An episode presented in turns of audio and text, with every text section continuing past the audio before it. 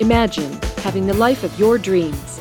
Not temporary cash and glory, but happiness and inner peace. Explore new ways to be a creator and take your own journey into greatness. Is it possible?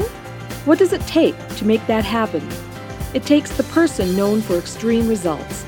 He's called the cage breaker and the ultimate catalyst.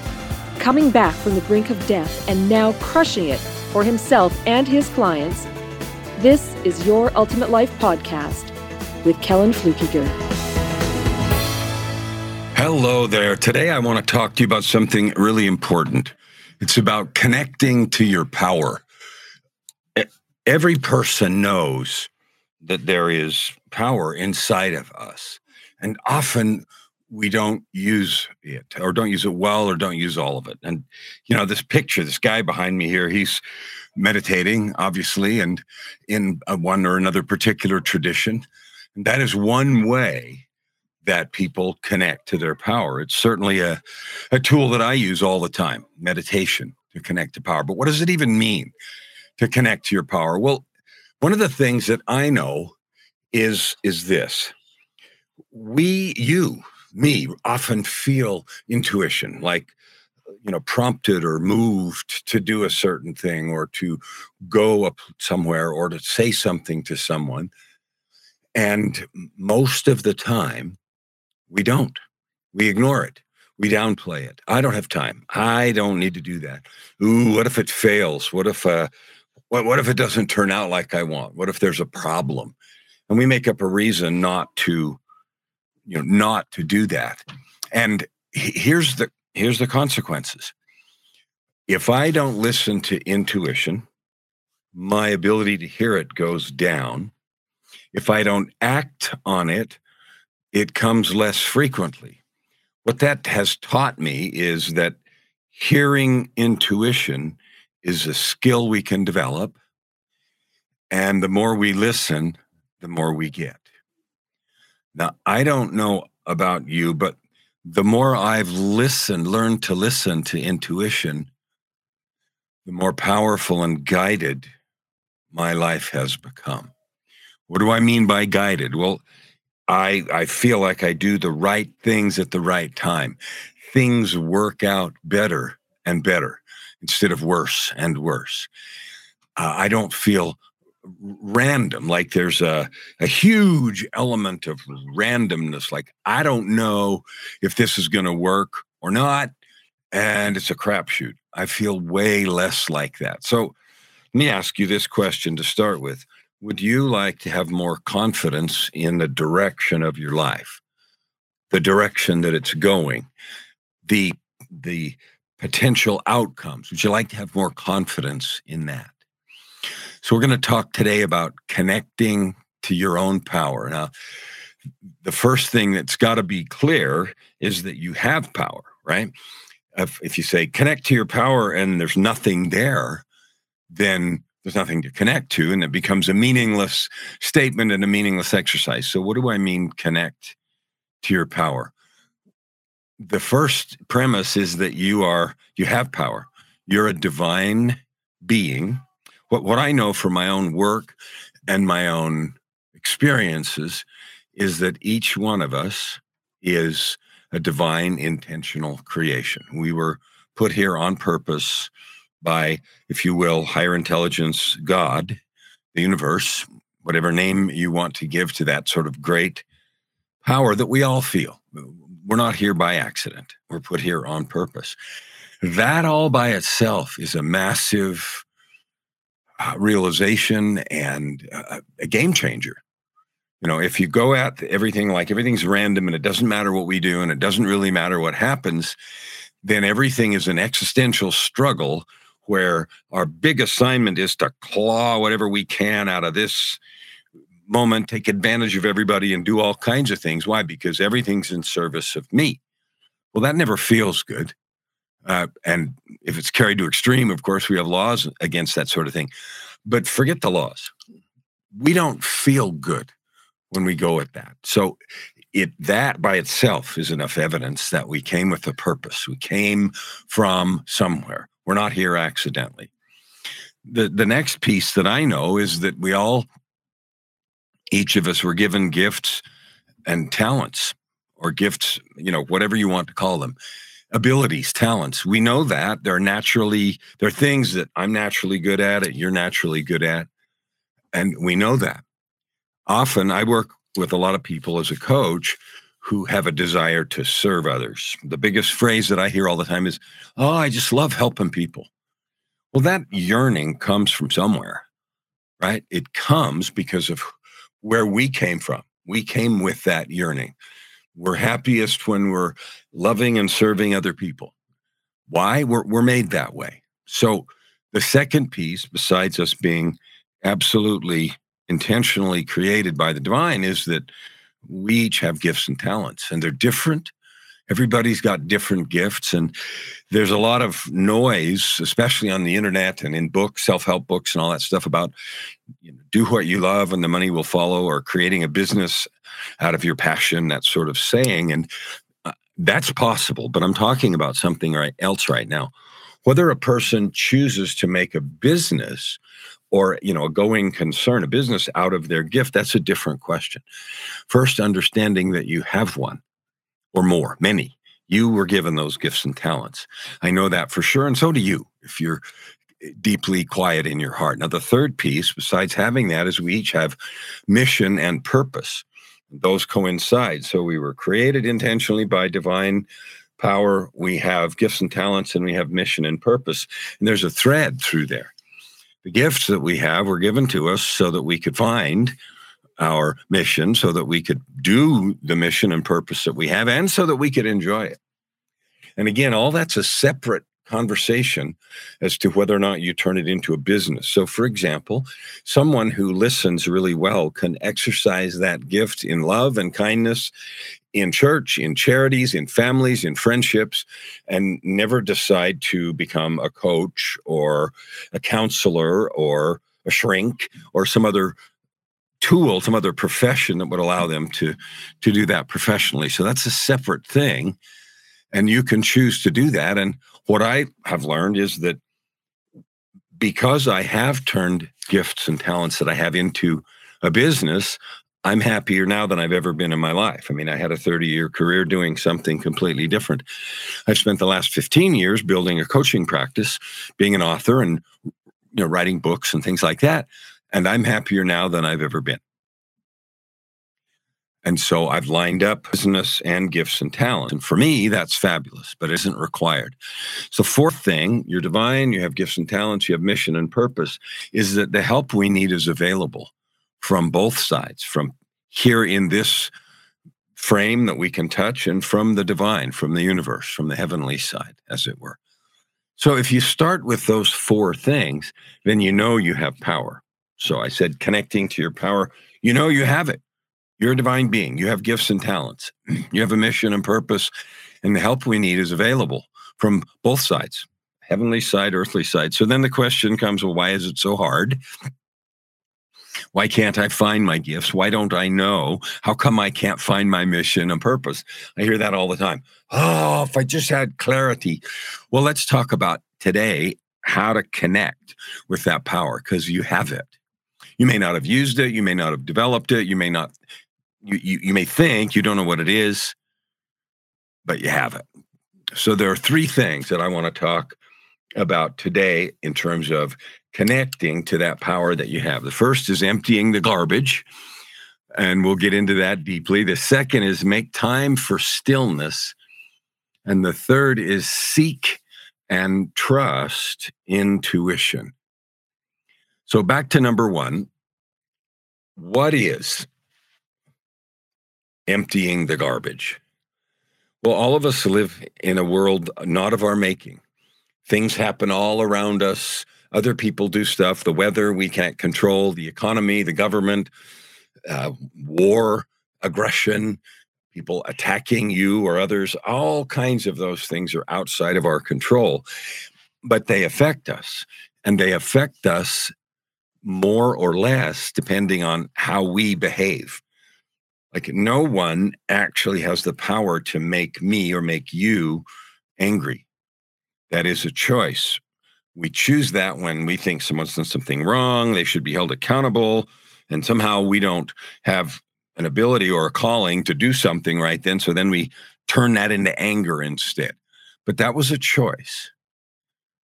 And that for me was a really hard lesson to learn. So emptying the garbage means eliminating the stories that stand between me and connecting with and using the divine power, gifts, talents, mission that I have. So, what is the garbage? Well, all of those experiences that you had that you felt powerless in, that you felt belittled or rejected, not good enough, all of those things, we sort of store them. We don't process them. And over time, we then adopt a truth. And the truth we adopt is, gee, I'm not good enough. I did that. I did that a lot. I'm not good enough. I never will be. Stuff happened in my growing up years for my entire childhood that left me with the feeling I'm not good enough. And instead of when I got to be an adult and moved out of the situation I was in, instead of saying, I have this feeling of not being good enough, I'm going to do something about it. I'm going to go see what I can change. I accepted it as the weather, just part of the landscape. Oh, I'm not good enough. And I saw everything in my life through those lenses. So when I didn't, when something didn't go the way I wanted, uh, yeah, well, of course not. I'm not good enough to get that. I'm not okay. And here's the sad thing even when I did get what I thought I wanted, then after a period of time, a month, two months, a year, two years, five years, I thought, I don't deserve this. And so I would sabotage it in small ways and sometimes in really dramatic ways.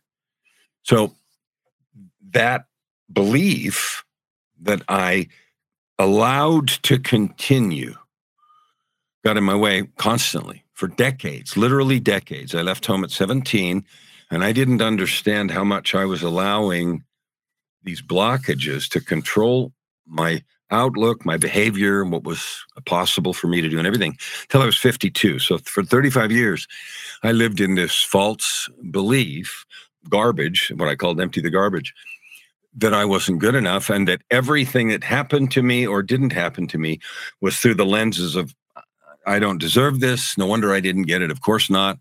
Sometimes I would rail, I never get this. And I would be filled with that belief.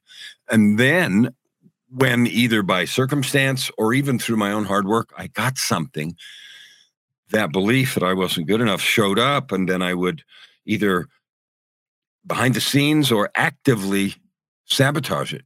I never thought, I don't deserve this. I'm going to do something really dumb and stupid to, to wreck it. I didn't ever think that. But those things happen subtly and sometimes in a big way. So that was one, it's one tiny example of the collection of, I'm calling it garbage because it's not true. In the cosmic sense, it was true for me. I believed that with all my heart. So here are some of the things that I hear all the time from people. I'm not good enough like mine. It's too late in my life. My opportunities passed. Oh, I could never do that. I could never speak in front of people. I could never write a book. I could never make a difference. I'll never be a good parent. Or if someone's made mistakes, I can never, that can never go away. I'll never forgive myself or I'll never forgive that person. Someone did something to you, maybe something terrible. Maybe you were abused or molested or some other thing, uh, physically or emotionally or verbally or spiritually, sexually, some way you were taken advantage of. And so you two things can happen. One, you can believe that it was your fault, and two, you can be angry at the same time. I'll never forgive them. And then you live sort of in this beat up mode, whatever the beat up, you know, be being beaten up meant. And neither one of those are true. You can forgive and you can get past the story that you somehow aren't good enough. That work is emptying the garbage because you and I, we were not created to fail and to make a mess out of this life unless we choose to. That was a huge learning for me. For a long time, I did make a mess out of my life because I believed the stories. I believed them as truth. I established them as the four walls of my prison. Not good enough and don't deserve these things. So those prison bars kept me away from connecting to power. I lived on scraps, not actually. I actually created good jobs and made a lot of money, but I, then I would sabotage it. I was miserable inside. So the first piece here is empty the garbage. Now, what does it take to do that? I don't know what it will take for you. Here's what I needed to do.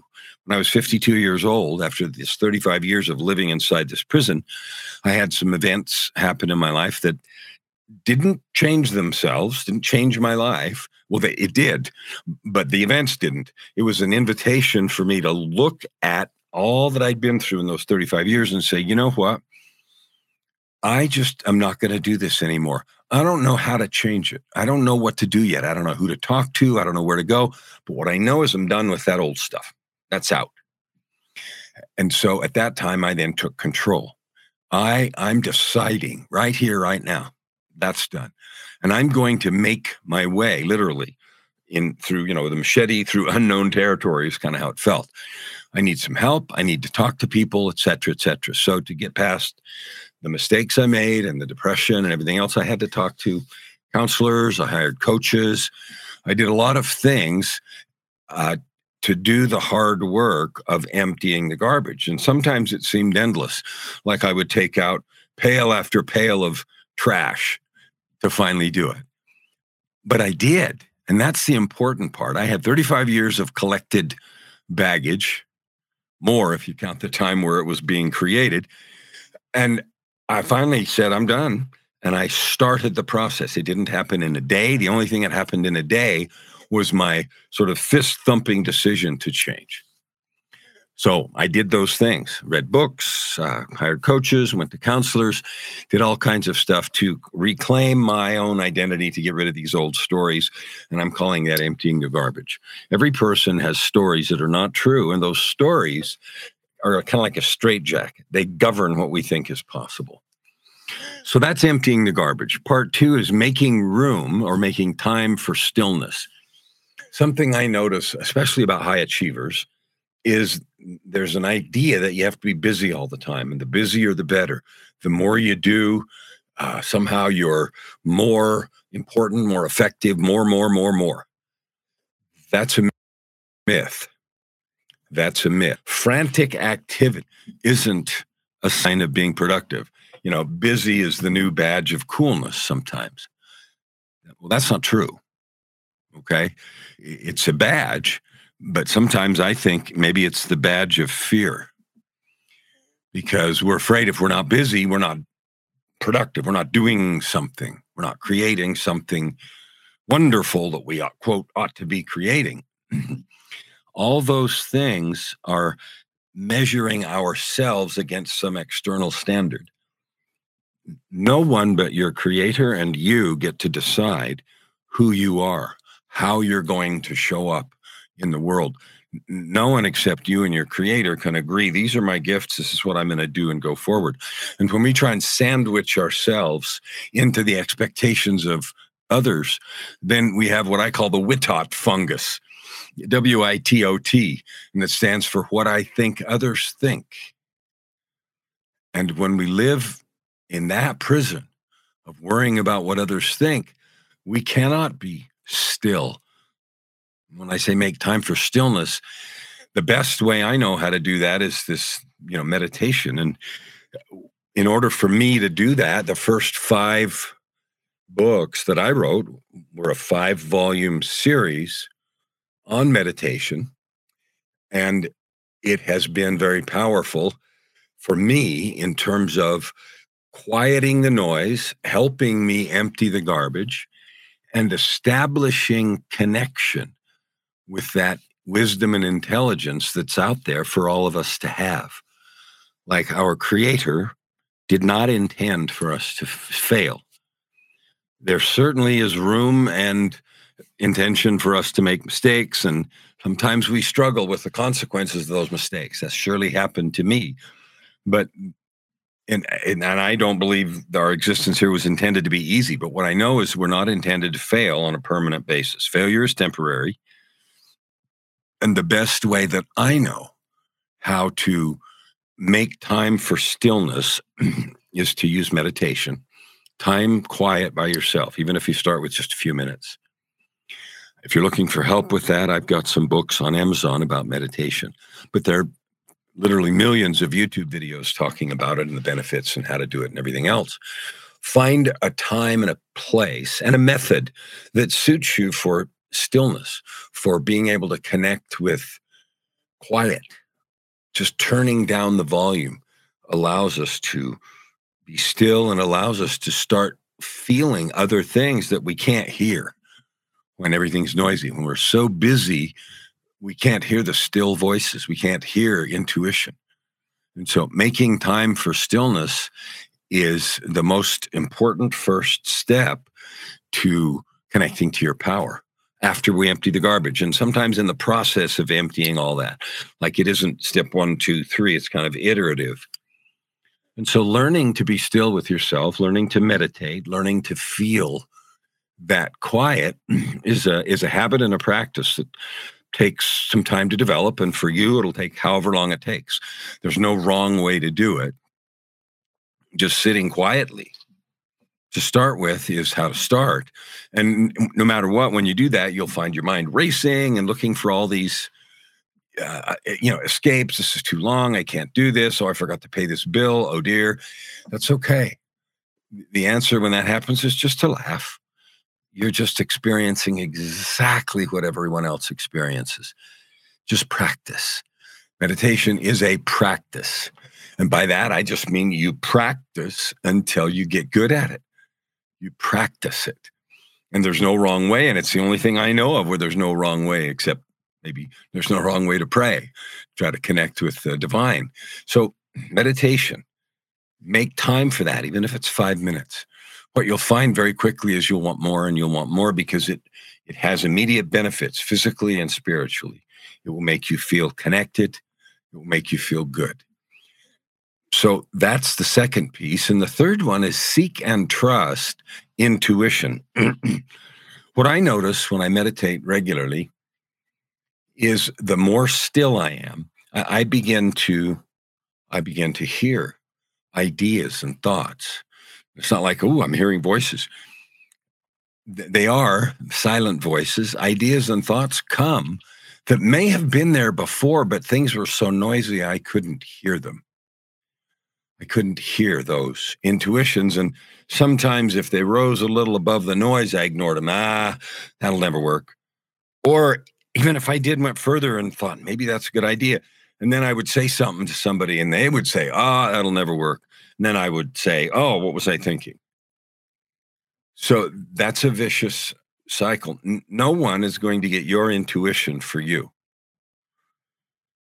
That's your privilege and your responsibility. If I live my whole life without listening to higher purpose, higher intuition, um, I'm free to do that. And so are you, but I'm going to miss a lot of opportunity because the the intention of the creator is for us to be happy and to maximize these gifts and to do good add good to the world i won't even know how to do that unless i learn to be still and listen for that intuition listen and then when you feel those things the last piece of seeking and trusting intuition is to trust that those things that come to you are real, they're truth.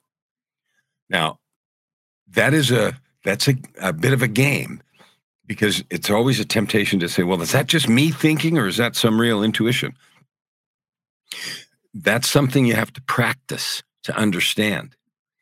Trying new things, trying to lean into that intuition is the way I discover. the other thing is the more I meditate, be still, and listen for intuition to connect to the power that I have, the more I begin to recognize, you know what? That's real. That's really intuition. And so it takes practice to learn stillness. It takes practice to seek that intuition, and it takes some practice to learn to trust it and to take action from it. Uh, the whole thing that we're talking about today is connecting today is connecting to your power.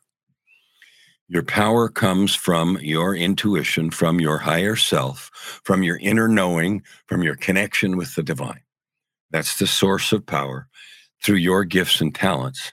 So if you want to make a big difference in the world, then learn to empty the garbage, learn to make time for stillness, and then seek and trust that intuition. I know from my own experience and that of clients that if you do that, you'll be able to create your ultimate life. Thank you for listening to today's episode.